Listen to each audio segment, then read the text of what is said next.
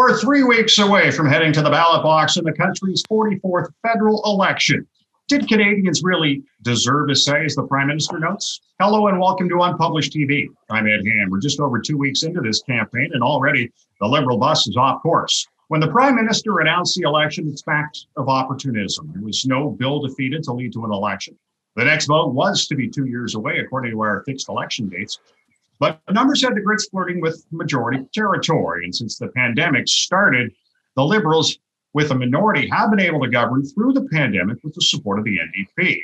And there seemed to be little the two were squabbling about to indicate a loss of confidence. Our unpublished vote question asks Do you feel the need for a federal election right now? Just over 30% said yes.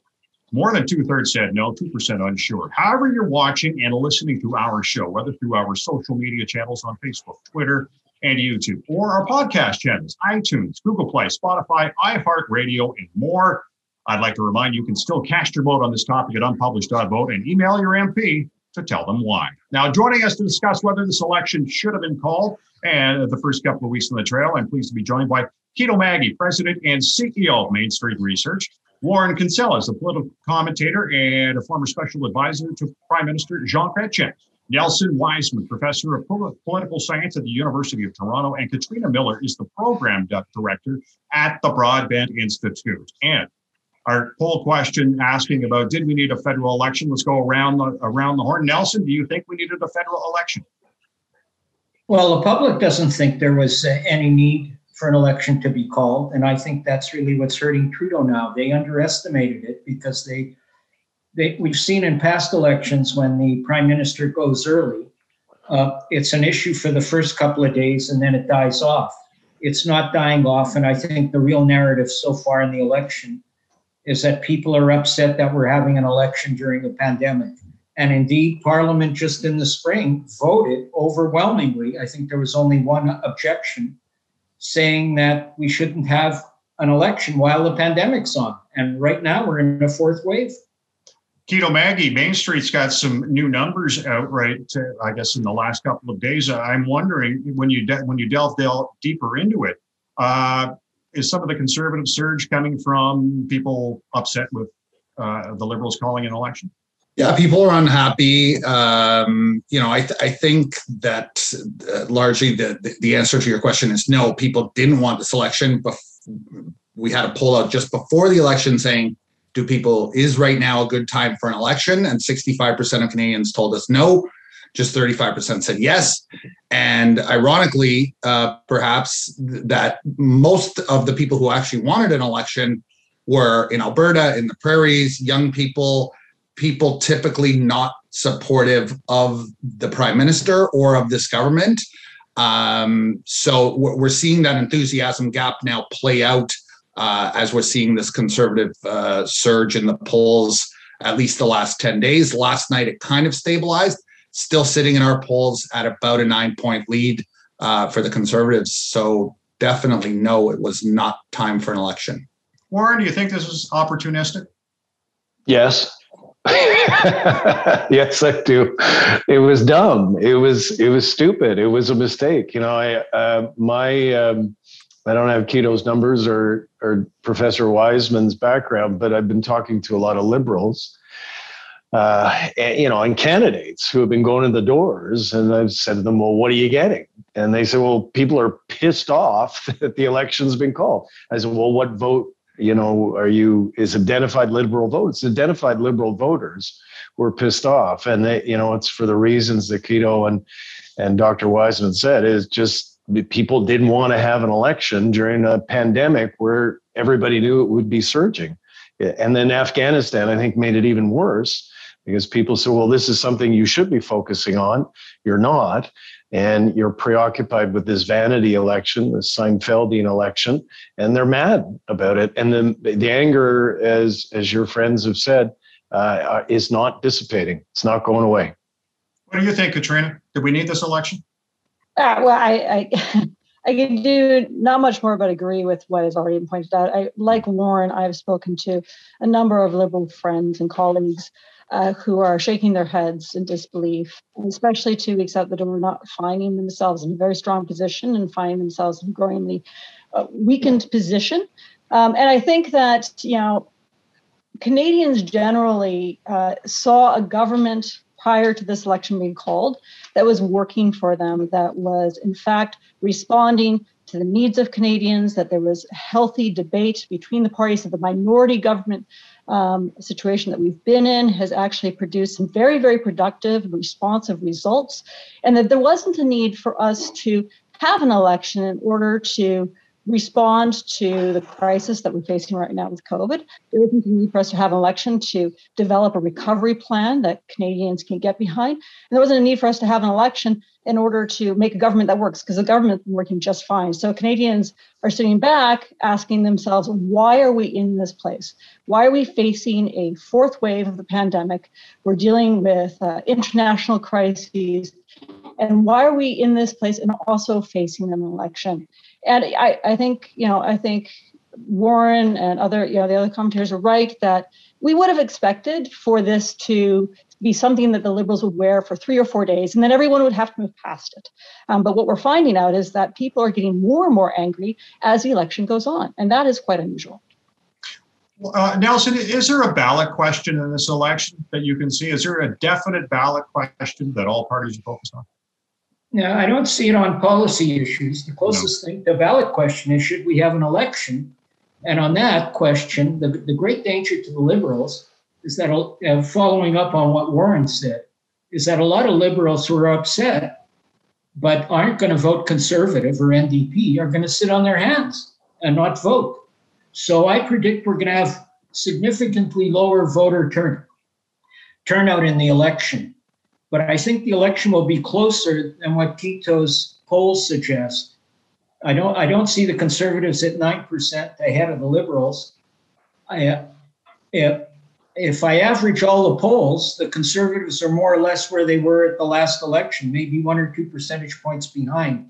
It looks to me right now, but things are changing. It's a, a dynamic campaign that the NDP is going to chew into liberal support and the Conservatives will pick up some uh, suburban seats, both in Vancouver and in uh, Toronto.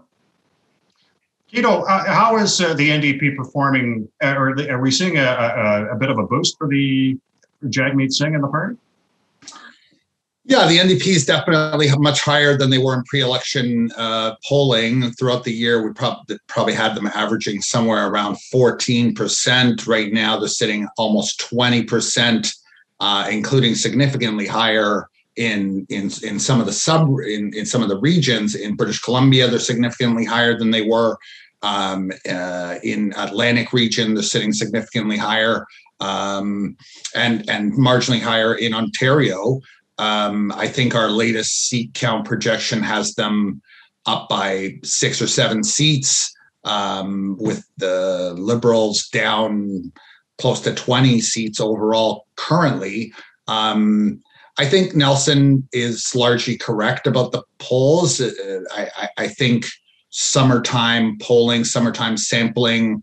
Uh, I've spoken uh, uh, a lot about this on social media the last couple days. That I do think some of that, you know, imagine the audience that we're speaking to right now are not the folks who were on vacation um, leading up to Labor Day. It's it's the folks who didn't get that vacation, and um, I would expect these numbers to sort of level off back to more of a tie, um, similar to what we had in in 2019.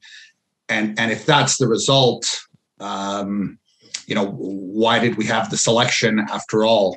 Um, yeah, exactly exactly. I understand that. Uh, Katrina, uh, just looking at the first couple of weeks of the campaign now, protesters got real nasty last week in, in Bolton to the point of canceling an event with uh, the prime minister. Have we run into that kind of nastiness in, in, previous elections? I, I, you know, I've covered a lot of elections. I don't recall anything getting so, so, so pointed at one person.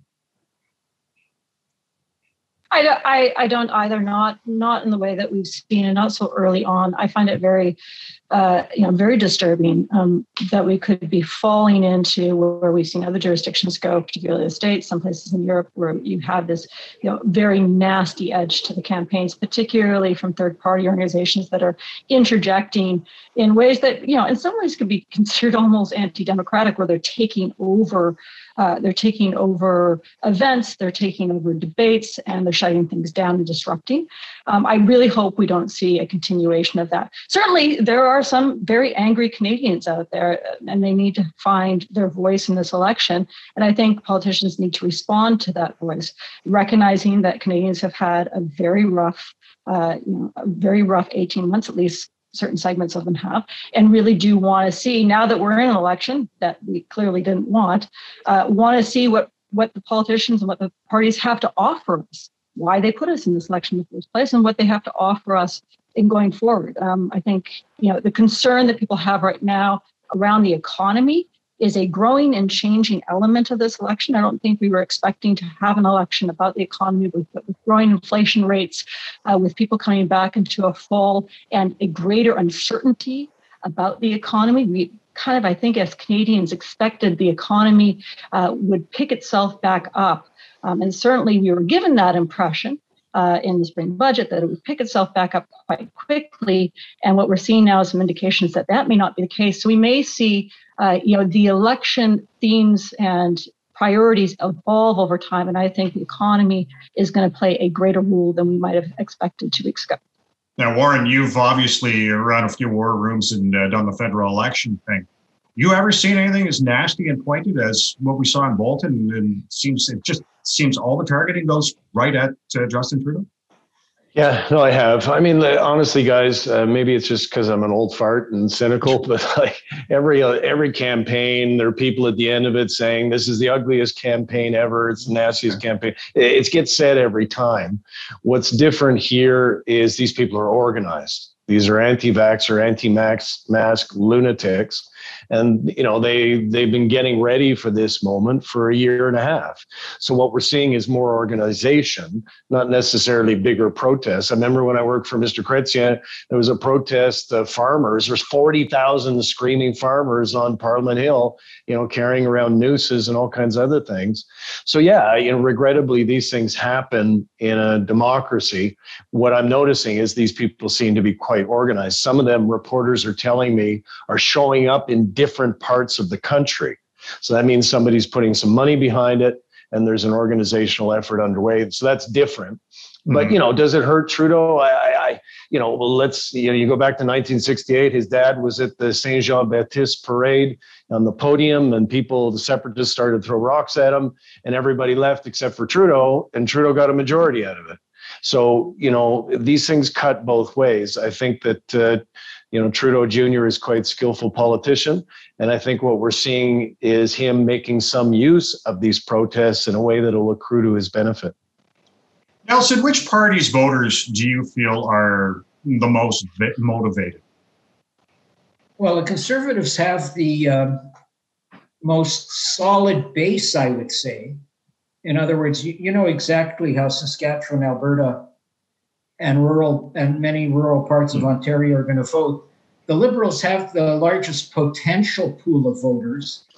Uh, the uh, NDP has uh, has a base as well. The, the great danger to the NDP is uh, if a lot of them, if they sense the Conservatives are, could win, and the NDP can't win, obviously, uh, they vote strategically and swing over to the Liberals. Uh, but the dynamic in this election is quite different. Uh, there isn't a sense that the conservatives are going to win a majority. And in fact, we've already had Jagmeet Singh say something he didn't say in 2019. At that time, he said that under no conditions could he work with Andrew Scheer. This time, he's sort of hedging his bet. So that's bad news for the uh, for the liberals. And I can see the NDP picking up, well, we've talked about this, picking up some seats. I'm not sure the econ well, I don't know about the economy, about sympathy for Trudeau. I think there's sympathy of what Trudeau is facing, but I don't think that's going to translate to people running out to vote for him. Uh, Quito, uh, you know, from what you've looked at, which which parties voters are, are, are the most motivated? You know, in particular, if you look at liberals, um, if you're not really keen on your leader, it's going to be tough to motivate your voters to get out. Yeah, I think you know tomorrow we're we're releasing uh, a whole new set of data. We've been asking throughout the election seven questions on seven issues. Which leader uh, do you trust um, moving forward on a number of platform uh, on a number of issues? Pandemic performance, access to healthcare, climate change, housing affordability, reconciliation with Indigenous communities and racial inequality, uh, uh, restarting the the uh, the economy and creating jobs going going forward. Those numbers tomorrow, I think, are going to answer the question that that we've been facing, that I've been facing online for the last ten days, which is why. Why are these numbers moving? Nothing's really happened. Um, it boils down to trust, in my view, and iron. Perhaps ironically, I'm not even sure it's ironic. The only number that that uh, Trudeau wins in all of those questions is around pandemic performance. And of course, it's because he's been dealing with it. Um, but on every other measure, in, in, in social policy, people trust Jagmeet Singh more. On economic policy questions, people trust Erin O'Toole more. Um, I, I think it speaks to perhaps the ballot box question, which is do people trust this prime minister who's now been there six years to actually deliver on on on what he's promised um, that may eventually be the ballot box question and and that's not one i think the current prime minister wins no no that's for sure. jump off jump off the point that Quito made around sure. uh, you know where what uh, what trust levels can you have in, in, various politicians? Because of course, we started this election, I think, with a couple of polls saying that affordability, the cost of living, was you know the major issue and concern on top of people's minds. Of course, uh, that involves a lot of different policy uh, policy areas, affordable housing, the economy, taxes, uh, healthcare, what have you. But that generally it was gathering in people's minds around this concern around their cost of living, whether or not they would be able to afford uh, the life that they wanted, the life they feel they should have, or even the life they have now um, coming down the pipe. Um, I think that on affordability, what we've seen in the polls is that, you know, for the most part, in parts that I've seen, that Justin Trudeau and Jagmeet Singh are largely uh, tied in terms of trust on that. But there's a lot of voters that are sitting there undecided, not sure who they trust most to ensure that their life is affordable, life is affordable generally in Canada in the future. And I think that that's where um, I'm excited to see what the election brings in terms of where people see uh, see their trust eventually decide to store their trust eventually when it comes to election day around affordability issues because I think all of these connect back up to affordability issues um, in people's minds. Uh, Warren, uh, turnout in a pandemic. Uh, are voters concerned enough to find a, an alternate way to vote, or do you think perhaps they'll just skip it altogether due to health concerns? And who would lose the most in that? Yeah, no, they are. And uh, when I worked uh, volunteer for Joe Biden on this side of the border, you know, uh, I made hundreds of phone calls, as did other volunteers, and all we were focused on was getting out the vote in advance. You know, uh, using a mail-in ballot they'd get from their city clerk, or you know, doing whatever they could. Because what we found is that Democrats, our side of the vote, was preoccupied they believed in social distancing, they believed in vaccines, they believed in masking, and Republicans didn't. So it just made sense that we would focus our effort on that. I think that you know that accrues to the benefit of the the progressive side of the continuum here in Canada too. But I, I, I tend to think that Jagmeet, because he's running such a great campaign, you know, he's really grown as a politician. He wasn't very effective at the start of his leadership. He really is now. He's the best guy on TV. He's likable. You know, he he just he's a great political performer. I think that mail in process, which Elections Canada, by the way, it's not a new thing for any of you anti maskers out there. I think this is some conspiracy. Elections Canada has been doing it up here for decades. Um, you know, I think that it, it will benefit him. perhaps it'll benefit Trudeau. But as you know, all of my uh, all of the folks you've got on the show are saying, people are pissed off at Trudeau. You know, I don't know if we're heading into a David Peterson 1990, Jim Prentice 2014 kind of result, but I wouldn't be surprised because people are ticked off that this election is taking place. I agree completely. Uh, Nelson, uh, strategic voting, you mentioned that uh, a little earlier, and we should start hearing about that when uh, things start start to tighten up. Do you expect uh, talk about strategic voting is going to come up in this election? You know, I think it really depends on the, on the riding. Uh, Mhm. In a lot of ridings, uh, you might think you're being strategic. Let's say you don't want the conservatives, so you're an NDP and you swing for liberals. But in many ridings, it really isn't a factor. Uh, I don't see as much strategic voting in this election because, as I said before, I don't think people perceive the um, uh, the conservatives as, as forming a majority government. And when it comes down to policy issues, quite frankly, I don't think policy. My my my history suggests that policy. That I'd like to think policy matters a lot, and sometimes it does, as in the free trade election of 1988. But essentially, it comes down to party brand for a lot of people, and as Quito says, what leader do they feel most comfortable with? Because a lot of people feel, look, I don't know enough about the ins and outs of specific policy areas. Who do I trust to make the right decisions? Jagmeet Singh isn't going to win the election no matter how good a campaign he runs. It's it's down to O'Toole and uh, and, and Trudeau. Trudeau has a lot of negatives. O'Toole doesn't have those negatives yet because he's not well known, and unlike Scheer, he's uh, he's positioning the party much more in a centrist location on issues like climate, on issues like unions, on on gay issues. So, you know, you're not going to be credible now as the Liberals have been campaigning in the last six, seven elections. Gee, if you elect the Conservative government, no woman in Canada will ever have an abortion again. That's just not credible now. No, no. You know, uh, Quito, uh, I was doing some reflecting over the weekend, seeing where this election could boil down to, or as a battleground, the prime battleground. I, I kind of see it as Quebec. Uh, do you see it that way, or what do you see as the strategic battleground?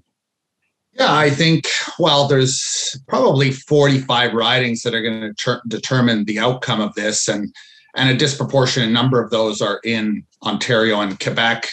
Um, you know, eastern townships of Quebec, how ridings like Shefford, Shefford is my bellwether. Shefford went liberal and then all the seats around it.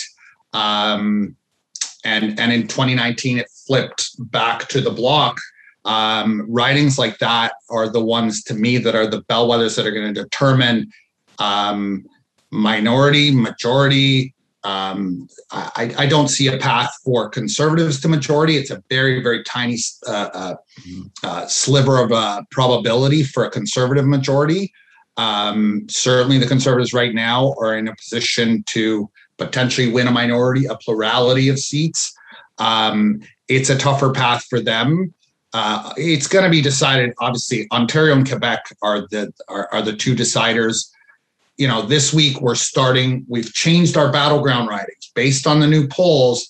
We shifted away from some ridings that we thought the Liberals might pick up, and now we're looking at ridings where the Conservatives um, might pick up. Starting with Oakville, it's probably one of the most vulnerable seats uh, in the 905, along with Mississauga Lakeshore.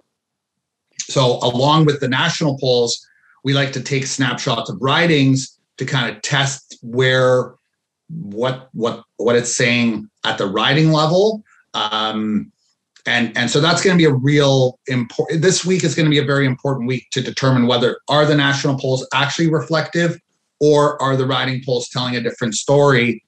Um, so if those seats are in trouble, that's where that's where the conservatives can can form a government is if they they need to win ridings like Aurora, Oak Ridges, uh, or sorry, hold ridings like Aurora, Oak Ridges, Richmond Hill, plus pick up ridings like Oakville, Mississauga, Lakeshore, um, Whitby, and and and a whole other list um, uh, in that 905 belt, and similarly uh, in around Quebec City if they pick up Beauport, Limoilou. and and Chicoutimi Fjord and, and and are competitive in ridings like Shefford, that's that's where the selection's won or lost. May I say know- something about Quebec? Sure, We sure. haven't been talking about Quebec or the Bloc Québécois if they're not in the election. The reason the election has been called is because the Liberal path to victory, their perception was through Quebec, because support for the Bloc Québécois was waning. And for a lot of Quebecers, what was the Bloc ac- accomplishing? And there was, on the whole, they were happy with Trudeau. But the dynamic has now changed. And while I don't see Quebecers rushing to embrace the conservatives, I can see the campaign reinforcing the position of the Bloc Québécois because Quebecers, the savviest of Canadian voters, the ones who can swing the most and have swung, they vote can vote for all three parties, all four parties in the last few elections. They vote strategically and they can see that if the conservatives do win, the bloc will hold the balance of power. Similarly, if the liberals win, it'll be a minority. So it's it, it'll be in the interest of these francophone communities now to rally behind the Bloc Québécois, whereas about a month ago, two months ago, it looked like they were going to desert the bloc.